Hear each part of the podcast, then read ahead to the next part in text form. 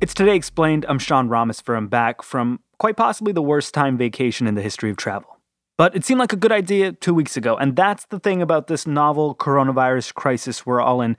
So much changes so fast. On Sunday, the CDC said no gatherings over 50 people. On Monday, President Trump reduced that number to 10 as he warned that this outbreak could extend well into the summer. Yesterday, Ohio's governor said the state would postpone today's primary. Then, an Ohio judge said no dice. Then, the governor said he'd ignore the judge. Never has the news more needed to be explained, so we are going to up our game.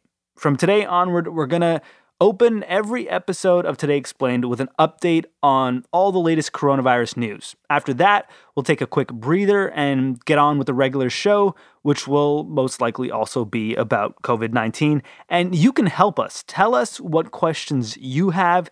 Email us. We're today explained at vox.com. Tweet at us. We're at today underscore explained. I'm at Rameswaram. And thank you for listening. Stay safe and stay smart during this crisis. All right. Let's do this. The president held a White House briefing today. He offered some tweaks to Medicare and pledged $1 trillion of stimulus, including some Andrew Yang style UBI, sending Americans checks in the mail in the next few weeks. A lot of that still needs to be ironed out. There's now something like 180,000 known cases of COVID 19 globally, and the United States today passed the 5,000 case marker officially. New York State confirmed over 400 new cases in the last 24 hours, bringing its confirmed cases to around 1,500. That's the highest in the United States in any state. Governor Andrew Cuomo has said the peak is still likely 45 days away in New York, and he continues to call on the federal government to ramp up military aid to dramatically expand New York State's healthcare infrastructure. We're talking hospital beds, ICU beds. As of Tuesday afternoon, 91 people have died in the United States as a result of COVID 19. The country is ramping up efforts to restrict movement. Six counties in the San Francisco Bay Area announced a shelter at home order on Monday. Canada has shut its border with very few exceptions, including Americans, and the European Commission is considering a 30 day ban on all non essential travel. And then there's the presidential race back here in the United States. Ohio postponed, but Arizona, Florida, and Illinois are still voting today. The outbreak might not be a huge factor because millions of people have already cast their ballots in Arizona and Florida, but more on that tomorrow. For now, on with the show.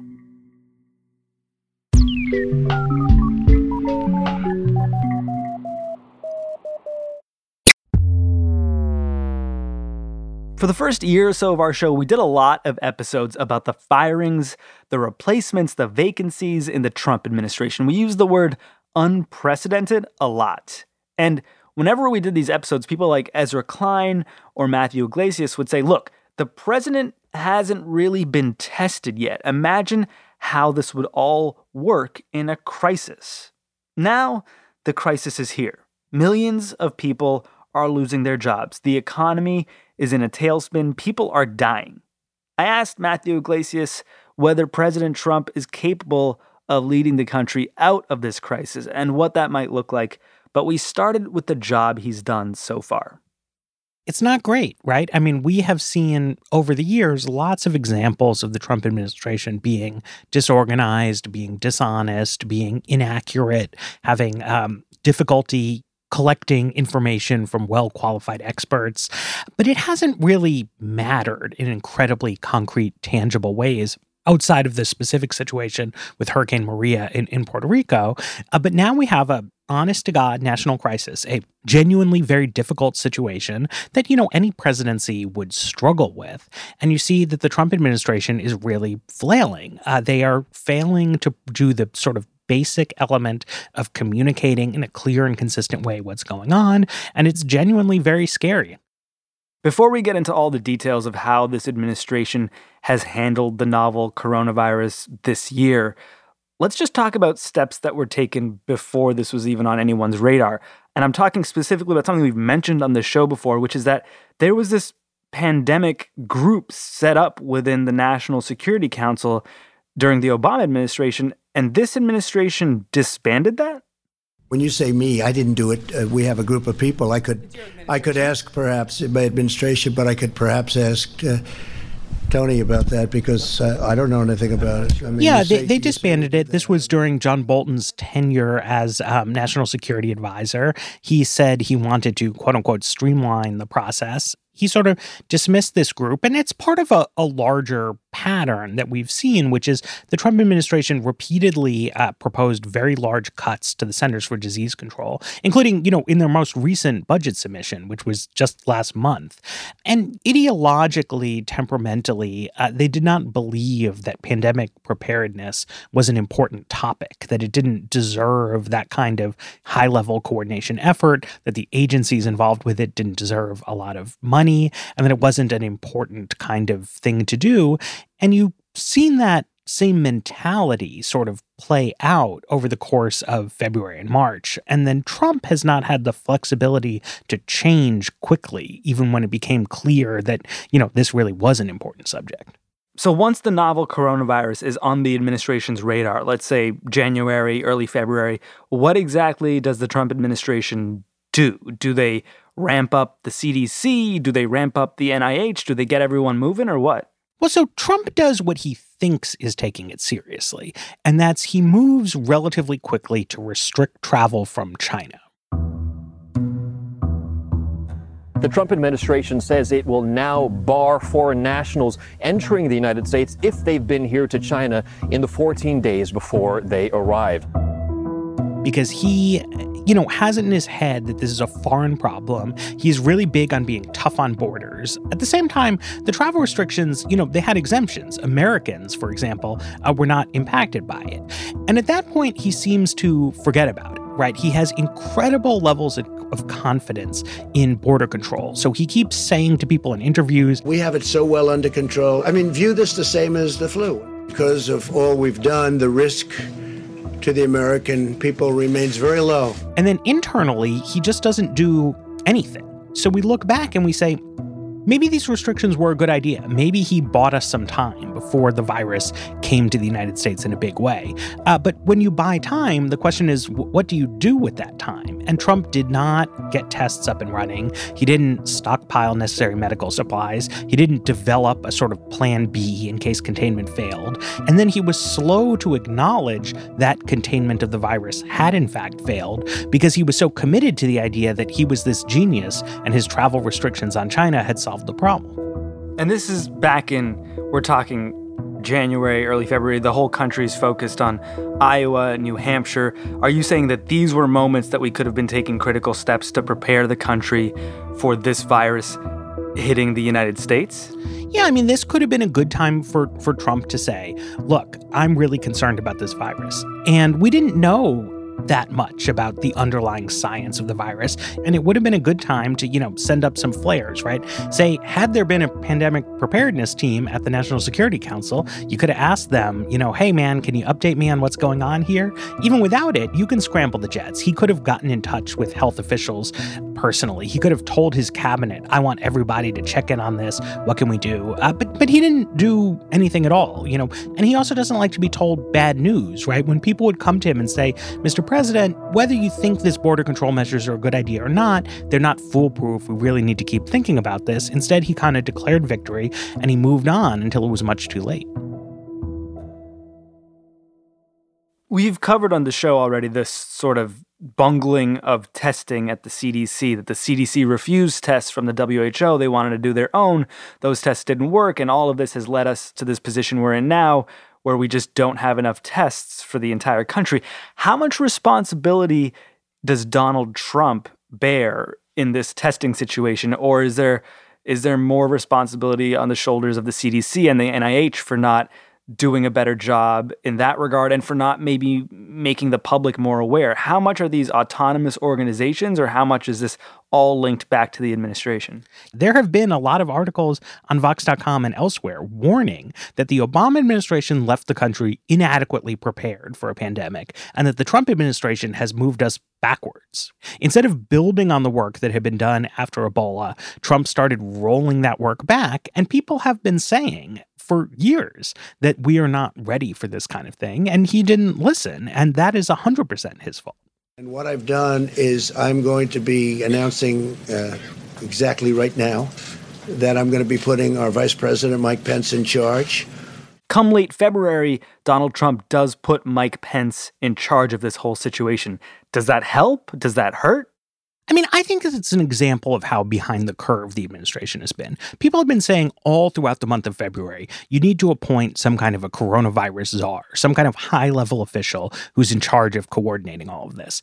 And the presumption of that is that you need to do coordination, but also that the president personally can't be all coronavirus all the time. Uh, so Pence comes in, and it was a good idea to put him in charge. I mean, if you look at Mike Pence's press conferences, they are much more sort of um, organized organized and calm and professional than the ones Trump does. My presence here today uh, and uh, working with you each and every day in the days ahead, I hope gives evidence of the priority the president's placed on this work uh, Mr. President, yes, the last administration please. said that they had tested a million people at this point. You've been well. Ask them how they did with the years. swine flu. It was a disaster. But with respect, you've been next, please. For- but he, he had resisted this for weeks, and we've just been consistently two weeks or so behind the curve uh, ever since late February. And Pence being put in charge like that, and then seemingly sidelined more recently, is just an example of that. Of course, last week we got the first big primetime presidential address from the Oval Office at the desk, all the bells and whistles. We will be suspending all travel from Europe to the United States for the next 30 days. And it seemed to just confuse more than it helped. We covered it on the show, but now that some of the things that Trump announced have been implemented, like this European travel ban, what's the fallout? Well, you know, the European travel ban, it looks like it's been a kind of an implementation disaster. I completely understand why he wanted to restrict travel from Europe, but then they've had Americans returning from Europe trapped in these extremely long screening lines in a situation where people are just in a position to infect each other. Overnight, chaos at Chicago's O'Hare Airport as passengers return home from Europe. Thousands of travelers left standing in a crowd for hours, shoulder to shoulder. This is exactly what Americans are being told to avoid. But take a look at some of this video. We know that very long lines and long wait times hit at least three of the 13 airports screening passengers returning from Europe Saturday night. And then we don't have adequate testing to really monitor everybody who's coming back to do any kind of uh, case tracing. And so it's likely that this effort to stem an influx of outside infected people will have actually made the problem worse. Meanwhile, making that the epicenter of his primetime address, it was just a second example of Trump being so hung up on border controls and external threat that he's not addressing the fact that we have substantial community spread inside the United States of America. Since that Oval Office address, this has become a much graver situation in the United States from national sports leagues canceling and postponing to schools being shut down to cities being shut down to people in the service industry across the country losing jobs. It's hurting a lot of people right now in a way that it wasn't even just a week ago. How has the president's messaging changed since that Oval Office address? Well, you know, it, it didn't change immediately. For several days through the past weekend, he continued to sort of downplay the coronavirus, assure us that it was going to wash away really soon, and mostly seemed focused on trying to talk up the stock market. Uh, that really changed Monday afternoon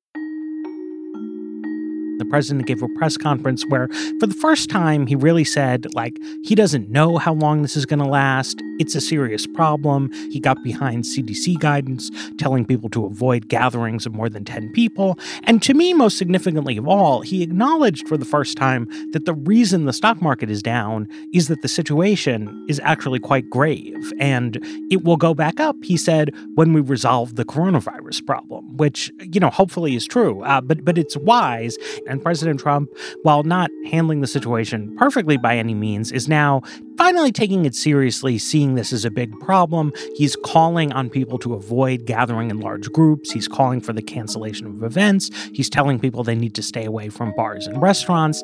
And that means he's acknowledging that these public health measures are going to be a big problem for the national economy that's going to require some kind of large scale solution, but it's not something we can avoid.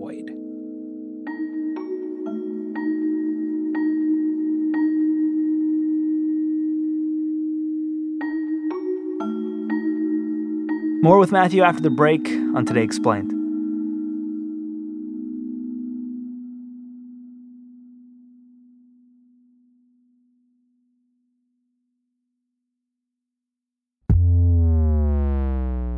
Matthew, the, the, Trump administration is finally talking about dramatic measures to shore up the millions of Americans who are already hurting and those who will be hurting as a result of this crisis. There, there's like Andrew Yang style checks to every American. There's apparently a $850 billion stimulus on the way. And then there's this much smaller stimulus they've been talking about for days. Let's start with that small guy because it's going to land at any moment now. The result of more than a dozen phone call negotiations between House Speaker Nancy Pelosi and Treasury Secretary Steven Mnuchin this is going to do some real good. Uh, there are provisions in here that are going to sort of beef up the unemployment insurance program. They're going to beef up uh, nutritional assistance program. Uh, those are important measures. Uh, they are also doing some extension of paid sick leave, uh, which is something that the politicians involved, both from the White House and Nancy Pelosi, have talked about a lot. Uh, but that's actually the area where it looks a little bit threadbare. I mean, this is going to deliver some real help to some people, but it still leaves the sick leave portion of the American safety net uh, pretty patchy. And I would just say the scale of this package is not equal to the challenge. And clearly, the Trump administration knows this isn't enough because it's now, as of today, offering to do much, much more. Tell me about this 850 billion dollar package that they're now talking about? Sure. So they're talking about a, a large scale package that would be aimed at two things. One is kind of industry specific support. President Trump, in particular, has been fired up about trying to help airlines. Uh, he is also in the hotel industry and seems very open to the hotel industry's argument that they need financial support. Casinos and uh, cruise ship uh, companies also seem to be in the mix there. It's not entirely clear what those kinds of bailouts or financial support might look like, uh, but this is something that, you know, I know I've spoken to Democrats on the Hill. They have concerns about this idea, but also some recognition that it has merit. I, I think we're going to see a lot of discussion of this, uh, hopefully, some kind of, you know, reasonable compromise. The other piece is trying to get money into people's hands. Uh, the president had been talking about payroll tax cuts for a long time. He hasn't disavowed that, but today he and Treasury Secretary Mnuchin both indicated that they were open to the idea of simply giving cash to individual Americans. The payroll tax holiday would get people money over the next six to eight months. We're looking at sending checks to Americans immediately. And what we've heard from hardworking Americans, many companies have now shut down, whether it's bars or restaurants. Americans need cash now, and the president wants to get cash now. And I mean now in the next two weeks. How much? Uh, I will be previewing that with the Republicans. There's some numbers out there. They may be a little bit bigger than what's in the press. Go ahead. Uh, that's an idea that Jason Furman, who was the chief economist in the Obama administration, has been very vocally championing. And this idea has been adopted uh, by Senator Mitt Romney, now potentially by the Trump administration, some Democrats in Congress as well. And um, we'll have to see if it gains momentum. Is this like Andrew Yang's style universal basic income, or is it just a one timer. It's not the same as a universal basic income. Um, one reason that people who are skeptical of UBI like this idea is precisely because it isn't permanent, right? So everybody will get these checks. So it gives everyone some help. But if you have a job, even during this crisis, the fact that you're getting a time limited check is not a good reason to like quit your job and go live off UBI or something like that. So it, it has appealed to people who are skeptical of UBI. Uh, a concern that you know some people will continue to raise is that it's not targeted in any way right? Lots of people urgently need financial assistance in this crisis. Plenty of other people don't really but they'll be getting money too. Um, the case for doing it this way is that it's simple it's like fair you can easily explain to people like why did that guy get a thousand dollars? Well he got it because everybody's getting it. Yeah. I think this is a good idea. It's not a cure all for what fixes us, since obviously, uh, no matter how much you get in a check, you're not going to take a plane flight. Uh, you know, internationally tomorrow, large yeah. segments of the economy are just shut down. So we're going to need to either support industries or else support some kind of transition out of those industries. But you know, giving everyone some money that that would be nice. That would help. I guess the trillion dollar question is how is the country going to pay for all this? I mean, in the short term, uh, we can and should pay for it by borrowing money. Uh, interest rates are very, very low. That's how you bolster the economy. You know, it's going to mean a higher debt level. It could mean higher taxes down the road. But I think everybody needs to be really careful here from an economic standpoint, right? We know that a lot of the economy has shut down for public health reasons. It seems like more is going to have to shut down in the future. And it's tempting to think of this as being like a light switch where, you know, you can turn it off and then you can flip it back on again. Uh, but economic life doesn't work that way, right? If millions of people lose their jobs, lose their tips, lose their incomes, and that stays lost for a number of weeks, then even when you turn the economy back on again, they're not going to have any money. So they're not going to be able to buy anything. And you're going to see cascading job losses. And you could have us sort of stalled out for a really, really long time unless we do something proactively to sort of not just help people get through this current crisis, which, you know, will be difficult but will pass that we're going to have to restart things uh, once it's safe from a health standpoint and that's going to take a sort of big shove of, of stimulus measures from the government could all of this have been avoided if if this country at least were more careful or is it just a case that the way we live now the way our porous borders work that this was coming no matter what Look, uh, Taiwan and Singapore have closer economic, geographical, and cultural ties to China than the United States has. Uh, they have not been unaffected by coronavirus. Nobody has been, and nobody could be. Uh, but they, with you know sufficient proactive measures, have kept their populations largely safe and are now not shutting down their domestic economies. This is why people say you should have a president who knows what he's doing, and we don't. I guess we'll be talking a lot more about that in the coming weeks and months, Matthew. Thank you. Thank you.